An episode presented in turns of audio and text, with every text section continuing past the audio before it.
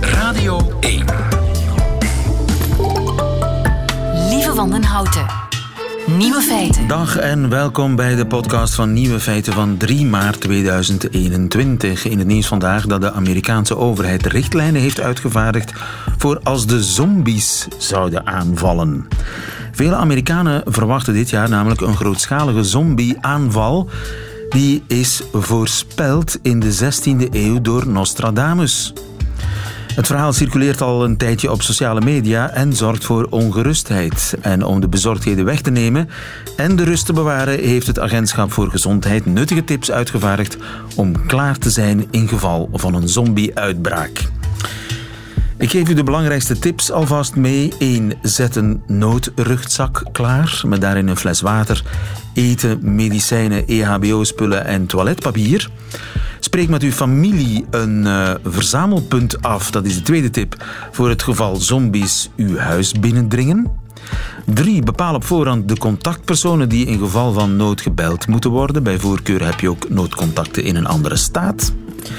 En vier, denk na over uw vluchtroute en een schuilplaats. Voilà, de Amerikanen zijn er klaar voor. Wij weten weer van niets. De andere nieuwe feiten vandaag. Meer en meer mensen storen zich aan emojis. Zeldzame zeearenden worden soms door windmolens in tweeën gekliefd. Geconcentreerde groene thee kan mensen helpen met het syndroom van Down, misschien. En op woensdag spelen we de Woensdagquiz. De nieuwe feiten van Eva Moeraert hoort u in haar middagjournaal. Veel plezier. Nieuwe feiten. Zou je met groene thee de gezichtsvorming van mensen met het Down-syndroom kunnen beïnvloeden? Dat is Greetje van der Velde aan het onderzoeken. Goedemiddag, Greetje. Goedemiddag. Professor medische beeldvorming en pathologie aan de Universiteit van Leuven. Klopt. En jij bent experimenten aan het doen met groene thee en muizen. Hoe zit dat? Uh, misschien kan ik alvast zeggen dat het niet meteen groene thee is, maar wel supplementen die bestaan uit een concentraat van groene thee. En daar zitten inderdaad stofjes in die, uh, als je ze in een supplement zou innemen, die inderdaad iets te maken hebben met hoe de, ons gezicht wordt gevormd. Dus uh, die ingrijpen op de ontwikkeling van de vorming van het gezicht. En dat ben jij aan het uh, aantonen met die supplementen en met muizen. Dus die muizen, hun gezicht verandert. Ja, dus we, hebben, we weten dat die groene thee-supplementen, dat het stofje dat daarin zit, dat dat ingrijpt op een gen dat belangrijk is in de ontwikkeling van ons gezicht. Uh, en dan zijn er uh, gegevens die, die, waarvan dat we weten, bijvoorbeeld in de context van Down-syndroom, het gen dat codeert voor een, een, een proteïne dat heel belangrijk is in de ontwikkeling van het gezicht. Dat is uh, bij mensen met Down-syndroom, uh, die hebben daar een extra kopie van. Dus dat gen um, is wat overactief. En die groene thee-extracten, die concentraten, die kunnen daarop ingrijpen. En dan vroegen we ons af van, als we dat nu heel vroeg geven in de ontwikkeling van muizen, dus terwijl Terwijl ze nog in de baarmoeder zitten um, van, van de moeders. En we geven dat via het drinkwater. Van, kunnen we dan op die manier eigenlijk um, zorgen dat de muizen met Down-syndroom, dat die qua gezicht toch meer lijken op normale muizen. Ah, en dat maar lijkt dus ook aan een zijn. muis met het Down-syndroom kun je dat aan haar gezicht zien? Ja, dus wat wij doen om zo'n, zo'n ding te onderzoeken, is om dat na te bootsen in een muismodel. In dit geval een muismodel voor het syndroom van Down. Uh, en daarin kunnen we dan onderzoeken van als er bijvoorbeeld potentiële therapieën zijn, dingen die misschien um, in de toekomst kunnen aangewend worden om um, kinderen met het Down-syndroom te ondersteunen, dan kunnen we dat, dat op die manier veilig en experimenteel in het labo onderzoeken van, uh, om te proberen dat beter te begrijpen, de ontwikkeling en hoe dat we daar eventueel op kunnen ingrijpen. Ja.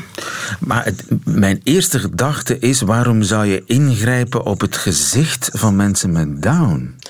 Goh, dat, dat hoeft natuurlijk niet, maar dit, dit onderzoek kadert eigenlijk in een, een algemeen, een groter onderzoek, niet alleen uh, gedaan aan de K U Leuven, maar, maar met collega's over heel de wereld, om te kijken van, kunnen we in de context van uh, het Down-syndroom, maar ook andere syndromen die eigenlijk al, al beginnen vroeg in de ontwikkeling, kunnen we daar dingen in moduleren, met het uiteindelijke doel van kunnen we mensen met zo'n syndroom ondersteunen um, in, in ja, de, de ongemakken die dat vaak toch wel veroorzaakt?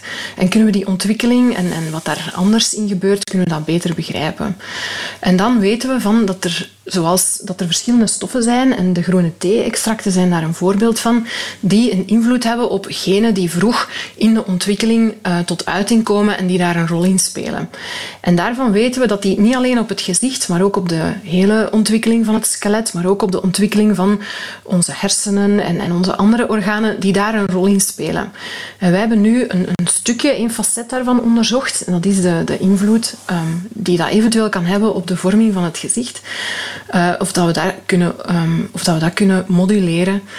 Uh, en dat zou relevant kunnen zijn, um, bijvoorbeeld voor, voor bepaalde medische ongemakken naar de vorming van, van de mond of, of bijvoorbeeld het, het, de bovenste luchtwegen. Um, Die als, die, als die anders gevormd zijn, die toch niet helemaal functioneren zodat je dat zou willen. Maar dat is nog, dat is nog ver vooruit uh, om echt al iets te kunnen zeggen van welke voordelen dat medisch gezien zou kunnen opbrengen. Dus het zou zelfs zo kunnen zijn dat je daarmee ook ingrijpt op de verstandelijke handicap zelf? Wel... Daarvoor moet ik verwijzen naar onderzoek dat collega's al gepubliceerd hebben, waarin dat ze inderdaad onderzocht hebben of die stoffen eventueel ook een voordeel zouden kunnen hebben uh, ter ondersteuning van, van de verstandelijke... Um van de verstandelijke um, capaciteiten.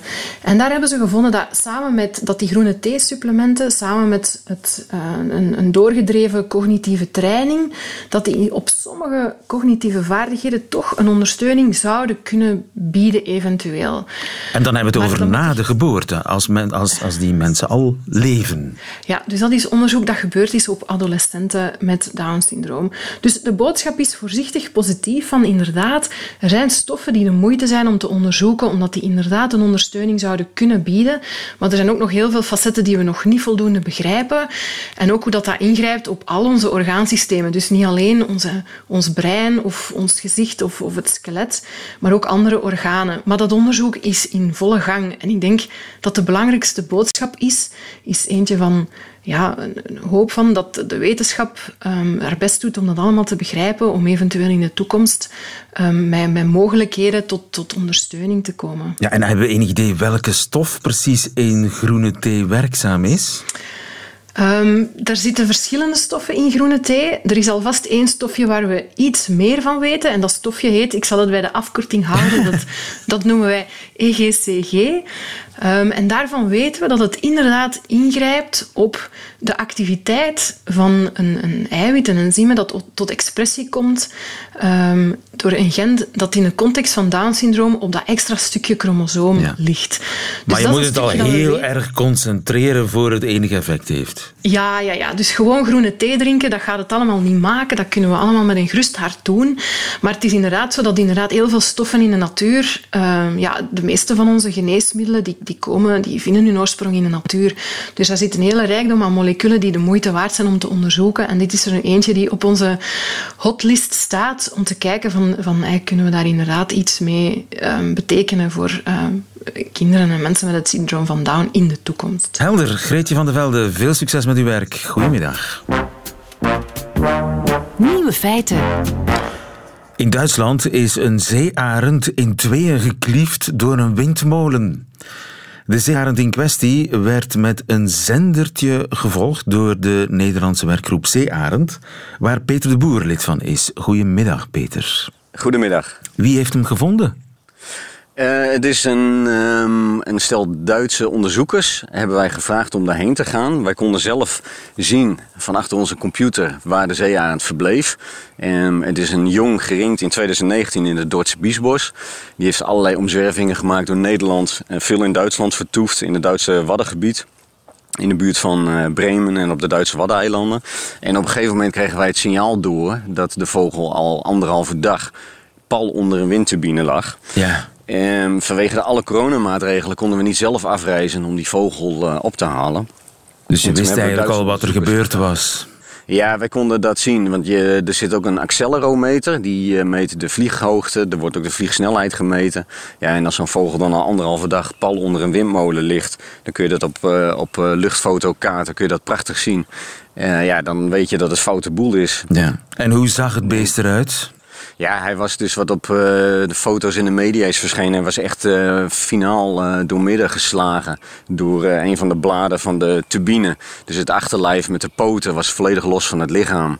En ja, dat beest is al een uh, gruwelijke dood gestorven. Ja.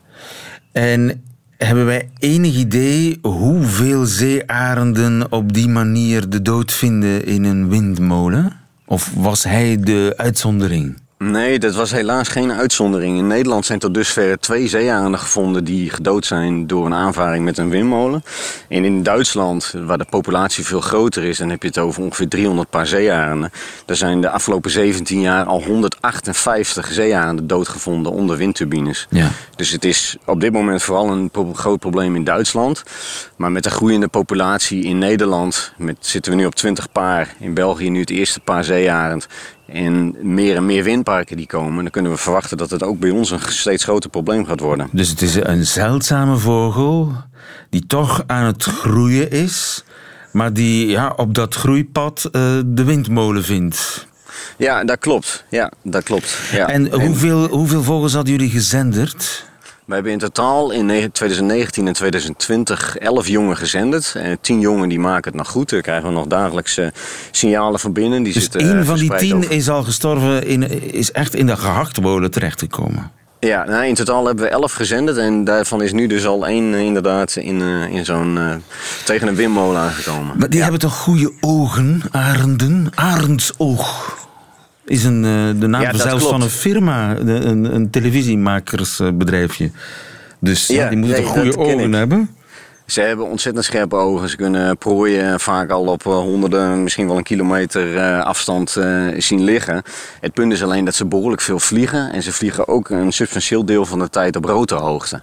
En daardoor, ja, dat als een beest misschien verblind is door de zon... of eh, als die wieken heel snel draaien, dat ze toch die windturbines niet goed zien. Anders zouden het ook niet zoveel dieren sneuvelen. Ja. En misschien kijken ze vaak ook naar beneden op zoek naar prooien. En niet zozeer vooruit, want ja, dat is toch... Uh... In principe zijn er geen hindernissen voor zo'n uh, arend. Ja, nee, dat klopt. Ze kijken dan veel, uh, veel naar de grond en dat maakt ze inderdaad kwetsbaar. Ja. Ja. En het was een jong dier. Het was een dier van ongeveer anderhalf jaar oud. En een zeearend is een langlevende soort. Dus die gaat pas broeden als die een jaar of vier, vijf, vaak pas zes jaar oud is.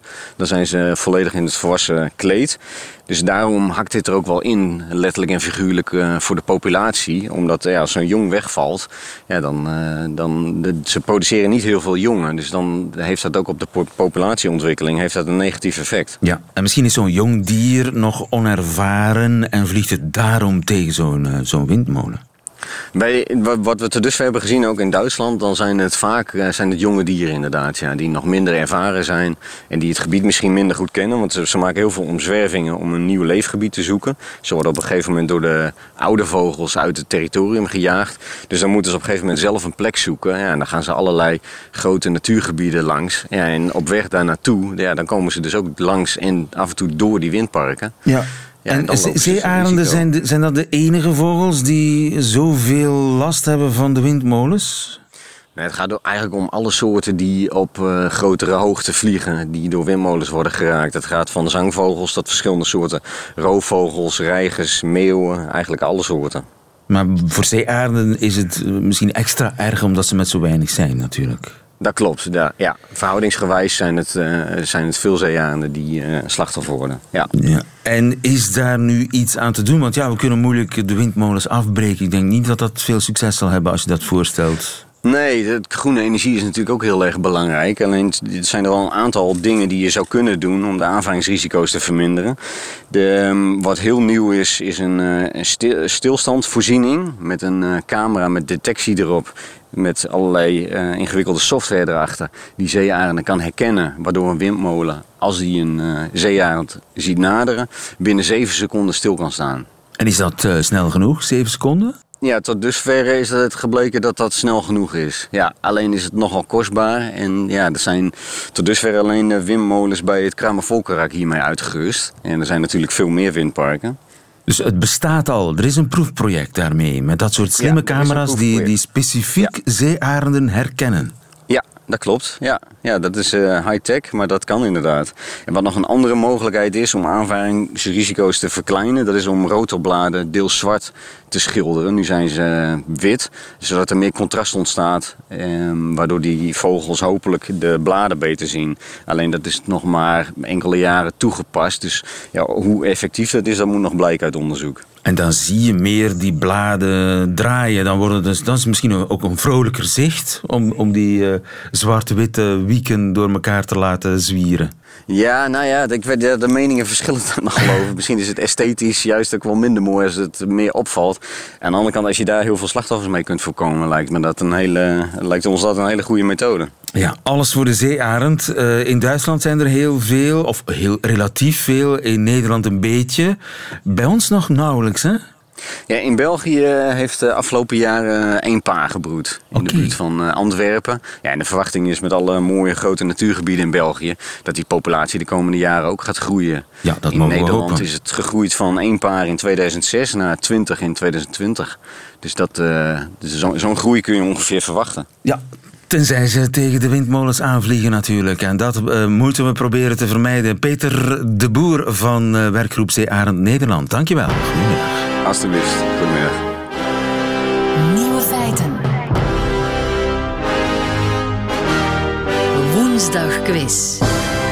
Ja, en er zal weer bloed vloeien in deze woensdagquiz. Want er staat zomaar eventjes vijfentwintig euro op het spel. Een boekenbon van vijfentwintig euro te verzilveren bij de onafhankelijke boekhandelaar, aangesloten bij Confituur. We spelen met Luc.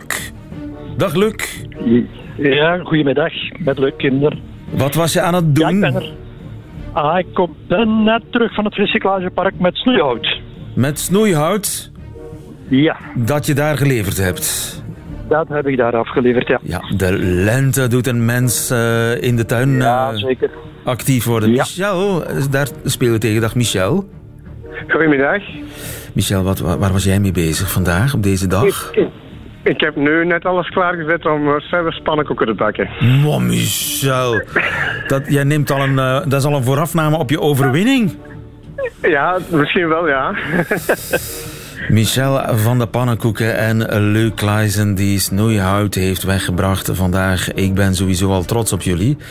Maar uh, we gaan spelen. Ik heb vier meer keuzevragen voor jullie. Ik begin bij Luc, die zich eerst gemeld heeft. Zolang Luc uh, goed antwoordt, blijft hij aan de beurt. Gaat hij in de fout, dan krijgt Michel een kans. En degene die het juiste antwoord, het laatste juiste antwoord heeft gegeven, want ik heb vier vragen, die wint. Heren, laten we er aan beginnen.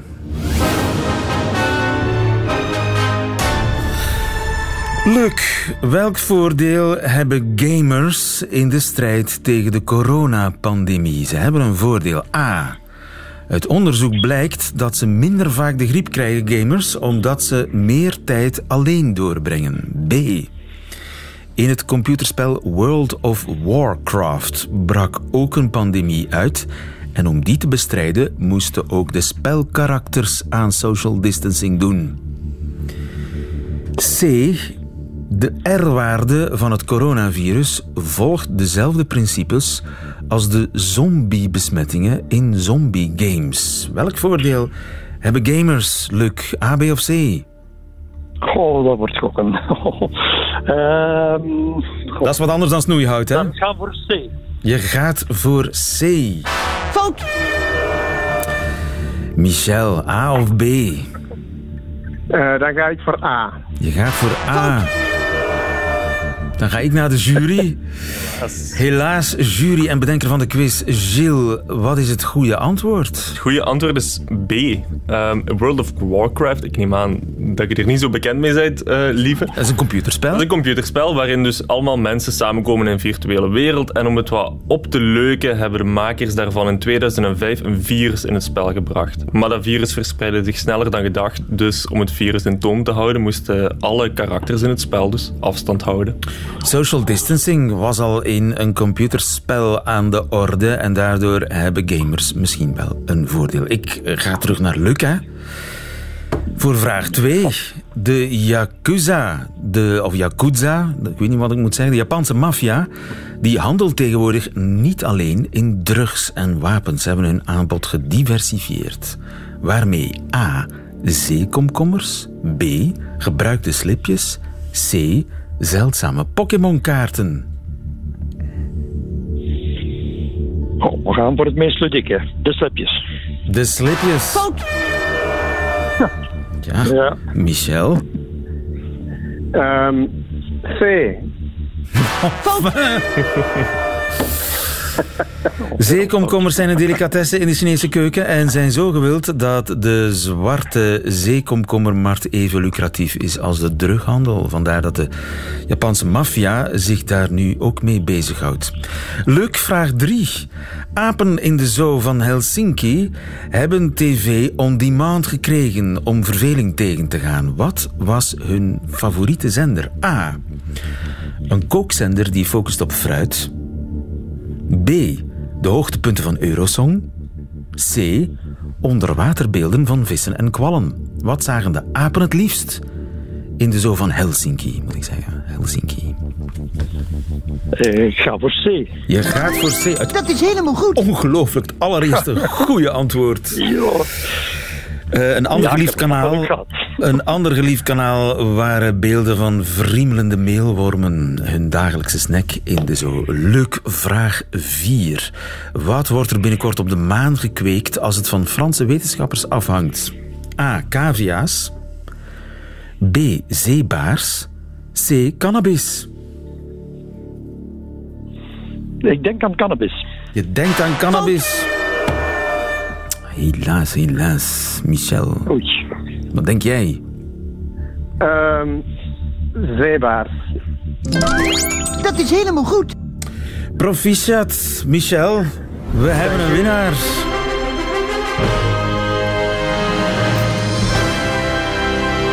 Franse wetenschappers willen zeebaars kweken op de maan. Mm-hmm. Gilles, ja. Dat is echt waar. Ja, ja, ja, dat is echt waar. Ze hebben daar net uh, testen voor gedaan om te kijken of eitjes van de zeebaars de raketlancering zouden kunnen overleven. En dat blijkt het geval.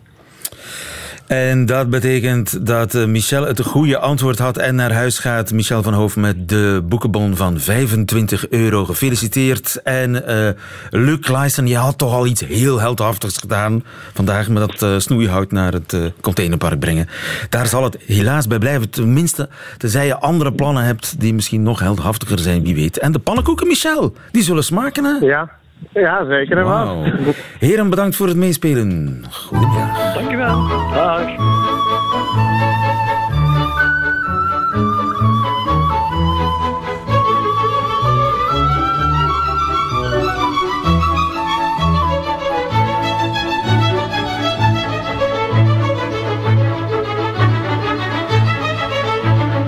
Nieuwe feiten. Zelfs oma's zijn tegenwoordig kwistig met emojis, maar niet iedereen is ervan gediend. Er is een groeiende groep mensen die in alle stilte emojis haat. Japke Bouma, goedemiddag. Ja, Japke, ja, je lacht. Kantoorcolumniste bij N R C in Nederland en ja, bij deze toch... uit de kast komende als emoji-hater. Nou ja, uh, hater van een aantal uh, van, die, uh, van die plaatjes, inderdaad. Dus je bent niet uh, principieel het... tegen?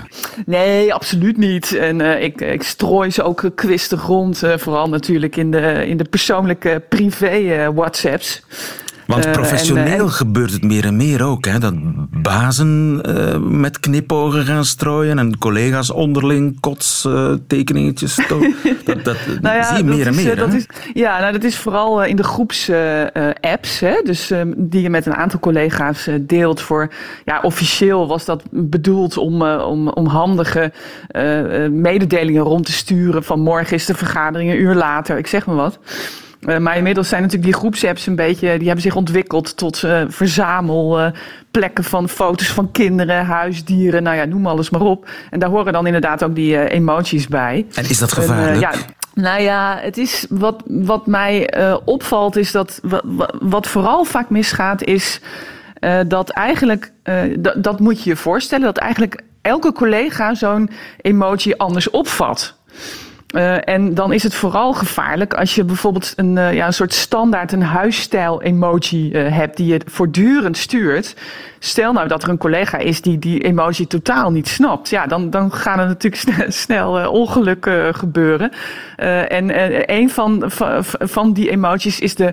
Dat, uh, dat zijn de biddende handjes. Ja, dat is toch uh, dankbaarheid, hè? Van... Ik associeer het met dankbaarheid. Ja, maar goed, uh, de, wat, wat daar, de, de, er wordt vaak ook een hele...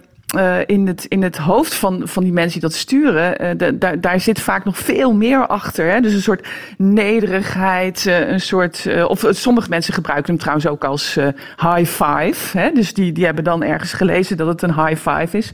Uh, maar er gaan ook hele uh, andere verhalen over rond. Bijvoorbeeld dat het gaat om, om energie sturen en kracht en uh, dankbaarheid. En dat, dat zijn over het algemeen natuurlijk best lastige emoties om over te brengen. Dan denk ik ook altijd van ja, waarom zou je daar een emotie voor gebruiken? Kun je dan niet gewoon zeggen, nou, ontzettend bedankt. Of uh, ik leef met je mee. Hè? Dat, dan geef je in woorden weer wat je eigenlijk wil zeggen met die, uh, met die emoties. Ja. Uh, maar ik had, ik had bijvoorbeeld ook een vriend van me, die stuurde steeds een, een lachende cowboy. En uh, op een gegeven moment... Ja. Ik, uh, een lach, lachende cowboy, die hebben we nog nooit ja, gezien. Ja, verschrikkelijk. Ja, wat betekent die? die? die? Ja, dat, dat, dat, dat was dan meer... Dat heb ik aan hem gevraagd. Van waarom stuur die nou steeds? En dat bedoelde hij dan gewoon om een soort positieve... Uh, ja, uh, grappige... Uh, ik vind het een leuke, leuke grap van je... of ik ben vandaag positief gestemd uh, mee uit te drukken. Maar ik begon me op een gegeven moment zo dood te ergeren... aan die, aan die stomme kop van die cowboy, weet je? Dus dat is misschien ook een, um, uh, ook een tip. Uh, als iemand jou voortdurend dezelfde emoties stuurt... die jij heel stom vindt of niet snapt... ja, vragen dan gewoon naar van, goh, waarom, waarom stuur je dat ding nou eigenlijk altijd? Ja, dus en uh, het, dat, dat levert natuurlijk al heel veel minder misverstanden op. Het is vaak ook een makkelijkheidsoplossing, hè? Je stuurt gewoon een paar uh, lachende gezichtjes en iedereen content, maar eigenlijk is het... Ja, is het een vorm van ja. niet communiceren? Nou ja, en eigenlijk daaronder, dat vond ik dus, daar moest ik ook een beetje lachen, dat, dat, dat zei je heel mooi. Daaronder woekert dan een soort ergernis die steeds groter wordt. Hè? Een soort veenbrand. Ja. En, uh, en, en dat is natuurlijk iets waar, waar je wel uh, voor moet oppassen. Overigens, je moet het ook weer niet te serieus nemen natuurlijk. Ja. Hè? Het is, het is er is meer, wel een sociale druk. Als je het niet doet, ben je gedemodeerd.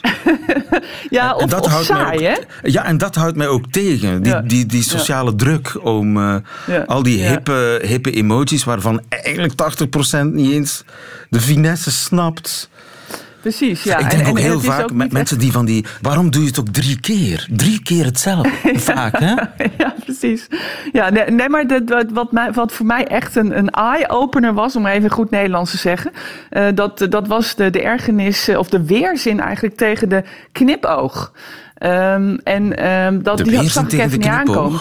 Ja, dus, dus wat de, de, de emotie die, die mensen die ik dat de, een beetje rondgevraagd heb, de, eigenlijk het best, nou misschien nog wel het allerergst vinden van, van alle emoties is dus die knipoog, die heel vaak als een soort passief-agressief bedwetertje achter een uh, zinnetje wordt geplakt. Dus bijvoorbeeld van, nou, misschien moet je anders even de computer opnieuw opstarten als het niet werkt. En dan dat knipoogje.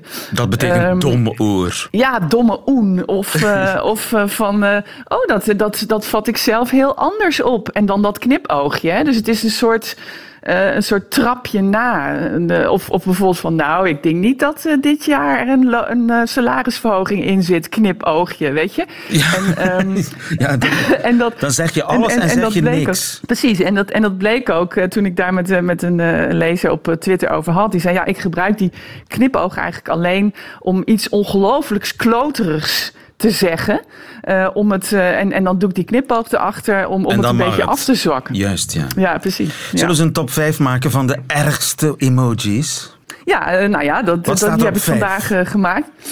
Op, op nummer vijf staat de spierbal. Oh ja. De spierbal. Ja, en uh, dat, die, die wordt dan dus uh, be, uh, gebruikt om te zeggen... goh, dat vind ik nou uh, stoer van je of dapper van je dat je dat gedaan hebt. Maar ik vind het altijd net een beetje zo'n, zo'n lillende, rauwe kipfilet. Ja. Um, die, dan, die, die je dan zo aanstaart. Dat bleken. Uh, ja, de, ook dat. Uh, en ja, ik denk dan ook altijd van... Is, is een spierbal nou wel zo'n goed symbool voor iets dat stoer is? Hè? Ik vind het altijd een beetje ijdel om met je spierballen te rollen eigenlijk. Ja. De spierbal op vijf. Op vier... Uh, op vier hebben we de duim. Uh, sommige lezers, de, dus de dikke duim omhoog. Uh, sommige lezers die kunnen hem echt niet meer zien. Uh, die, die, die wordt echt, bijvoorbeeld als je in de groepsapp achtentwintig duimpjes omhoog krijgt uh, als er een tikkie betaald is. Hè, of uh, als er bijvoorbeeld wat, een wat kaartje een, gestuurd... Wat, wat is een tikkie betaald? Dat oh, is een tikkie, dat Hollands, is... Hollands uh, volgens mij. Ja, dat is echt Hollands inderdaad. Dat is dat je bijvoorbeeld een cadeautje samen koopt voor een collega. Is dat een en dat tikkie? Je dan, uh, nou, en dat iedereen dan dus een bijdrage, financiële bijdrage daaraan uh, kan okay. sturen via zijn bankrekening. Ja, het is echt heel Hollands hoor. De, de delen van... Uh, ja, maar van, wij delen ook, maar wij noemen dat geen tikkie. Oh, aha, oké. Okay. Nou ja, goed. Dus, dus achtentwintig keer duimpje omhoog als er een taakje is gedaan van het scrumboard bijvoorbeeld. Nou ja, dat, dat, het is ook gedevalueerd kunnen... hè, op die manier. Oh, verschrikkelijk, ja. En het is ook zo'n dikke duim vaak, zo, zo hop in, in je gezicht. Hè. Ik wil hem altijd graag afhakken als ik hem zie langskomen. Op vier de duim. Op drie. We naderen de één. Ik ben benieuwd. Ja, dat wordt nu wel erg, vrij ergelijk ook voor mezelf, moet ik zeggen. Dat is de knuffel-emoji. De knuffel-emoji, uh, hoe ziet die er ook uit? Een blozend mannetje met twee van die, van die, van die handjes. Oh ja, ja, ja. ja. Uh, en uh, ik, ik denk dan altijd van, uh, van die grijpgave handjes, van die hands-on types. Uh, wat, uh, wat ook nog wel af en toe, die uitdrukking die wordt gebruikt op kantoren. Uh, dan denk ik, hou je handjes lekker thuis. ik, ik denk dat als je hem stuurt van, ja, waar, waarom zou je die knuffel-emoji naar collega's sturen? Dat klinkt een beetje zo, zal ik je pakken of zo? Het is een hele, uh, ja, een hele onsmakelijke emotie, vind ik. Ja, en op twee? Uh, nou ja, op twee, dus die beroemde knipoog. Oh ja, hè? Die hadden dus, we al. Uh, en dan op ja. één? Ja, op één, uh, onbetwist toch wel. Dat zijn die biddende handjes. Ja, uh, ja dat, dat, dat zijn de handjes tegen elkaar. Hè, dat, dat, dat onderdanige, uh, zalvende toontje. Uh, hè, dat, dat zit ergens uh, tussen bidden en smeken uh, in. Uh, en, en dus uh, vooral die, die, die verwarring daarover. Hè? Dus uh, wat is het nou eigenlijk? Is het een high five? Is het een dankbaar zijn? Um, ja, uh, is het een, um, een laat ons bidden? Uh, of is het een ik ben zen? Ja, er zijn heel veel uh, mogelijkheden. Dus we hebben behoefte en... aan nieuwe emojis die net ietsje esthetischer zijn. Aan zuinigheid in verband met emojis. Want ze zijn... Ja, ze worden, zo da- ze worden uitgehold. De betekenis ervan wordt uitgehold. En we hebben behoefte aan een woordenboek. Waarin heel duidelijk staat wat die biddende handjes nu echt betekenen. Ja, ja, of gifjes sturen. Hè. Ik ben zelf een enorme fan van gifjes sturen. Maar goed, daar moet je dan ook weer enorm mee uitkijken. Er zijn ook mensen die daar weer helemaal van op tilt slaan. Dus het, het, de korte samenvatting is eigenlijk... communicatie tussen collega's is soms nog best ingewikkeld. Ja, en misschien toch gewoon bij Nederlands houden. Dat is vaak Dat zou nog... ook, ja. En, en, en, en dat is wel heel veel meer werk. Uh, en dat is natuurlijk ook waarom mensen vaak hun toevlucht nemen uh, tot dit soort uh, plaatjes. Maar wees er zuinig mee. Japke Bouma, kantoorcolumnist bij N R C in uh, Nederland. Dankjewel. Goedemiddag. Heel graag gedaan. Radio één. Altijd benieuwd. Ziezo, dat waren ze, de nieuwe feiten van drie maart. Alleen nog die van uh, Eva Moeraert krijgt u in haar middagjournaal. Nieuwe feiten. Middagjournaal. Deze week speelden we nog eens een escape room met ons gezin. Ik ben nog nooit in een echte escape room geweest, maar we ontdekten het laatste jaar dat je dat dus ook thuis kan doen, aan de hand van een speldoos en een klok die aftelt van zestig minuten naar nul. En wat we ook ontdekten is dat wij met ons vieren daar eigenlijk supergoed in zijn. Het zal wel de combinatie zijn van de wiskundige en competitieve breinen van mijn drie mannen en mijn andere manier van kijken naar de dingen. Maar zonder stoeven dus, wij hebben nog nooit langer dan vijfenvijftig minuten vastgezeten in zo'n room. En wat een ontlading telkens als die timer ons aan de hand van een soort jingletje vertelt dat we buiten zijn geraakt. We vallen hier dan letterlijk in elkaars armen, alsof we God weet waar beland waren.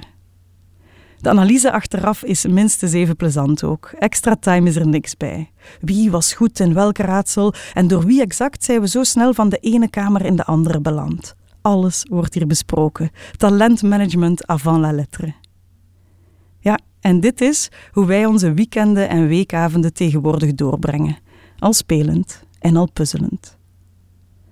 Maar voor mij begint elke weekochtend om acht uur ook mijn persoonlijke escape game.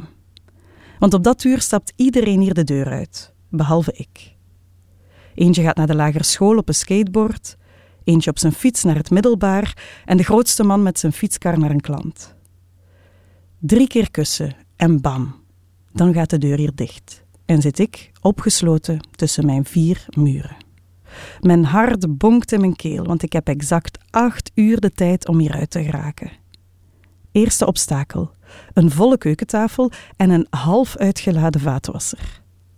Zal ik mijn record vaatwasser legen en vullen vandaag verbreken? Maar wil ik het wel eigenlijk? Want dan moet ik nog sneller voor dat scherm op de eerste verdieping gaan zitten. Kamer twee dan. Eerste verdieping. Thuiswerkkantoor slash slaapkamer. Uitdaging? Drie videocalls overleven met mijn huidige batterijinhoud. Hm. Opladen in plaats van energie verliezen. drie, twee, één. Camera aan, headset op en smile. Ja, ik lach er nu wel mee, hè, maar sommige dagen is het hier echt wel een strijd. Want als er iets is wat ik ontdekt heb door dat vele thuiswerken, is dat ik vooral oplaad door het werken met andere mensen en dan nog liefst in levende lijven. En dat die batterijen van mij dus veel sneller plat zijn als dat wegvalt. Dus de enige manier om mijn persoonlijke en dagelijkse escape game te overleven is elke dag genoeg tijd pakken voor echt contact. Of het nu de apothekeres is, waar ik een iets langer dan normaal gesprekje mee heb. Of een collega die eens tussen de middag wil gaan wandelen. Of de buurvrouw waar ik wekelijks mee ga lopen. Dat laat me op.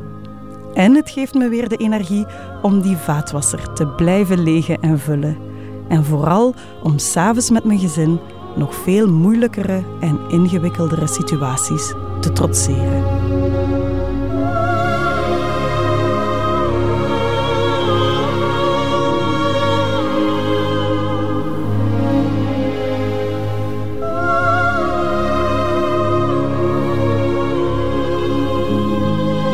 Eva Moeraert in het middagjournaal. Einde van deze podcast. Hoort u liever de volledige nieuwe feiten met de muziek erbij? Dat kan via radio one dot b e en via de Radio one app. Daar vindt u overigens nog veel meer fijne podcasts. Tot een volgende keer.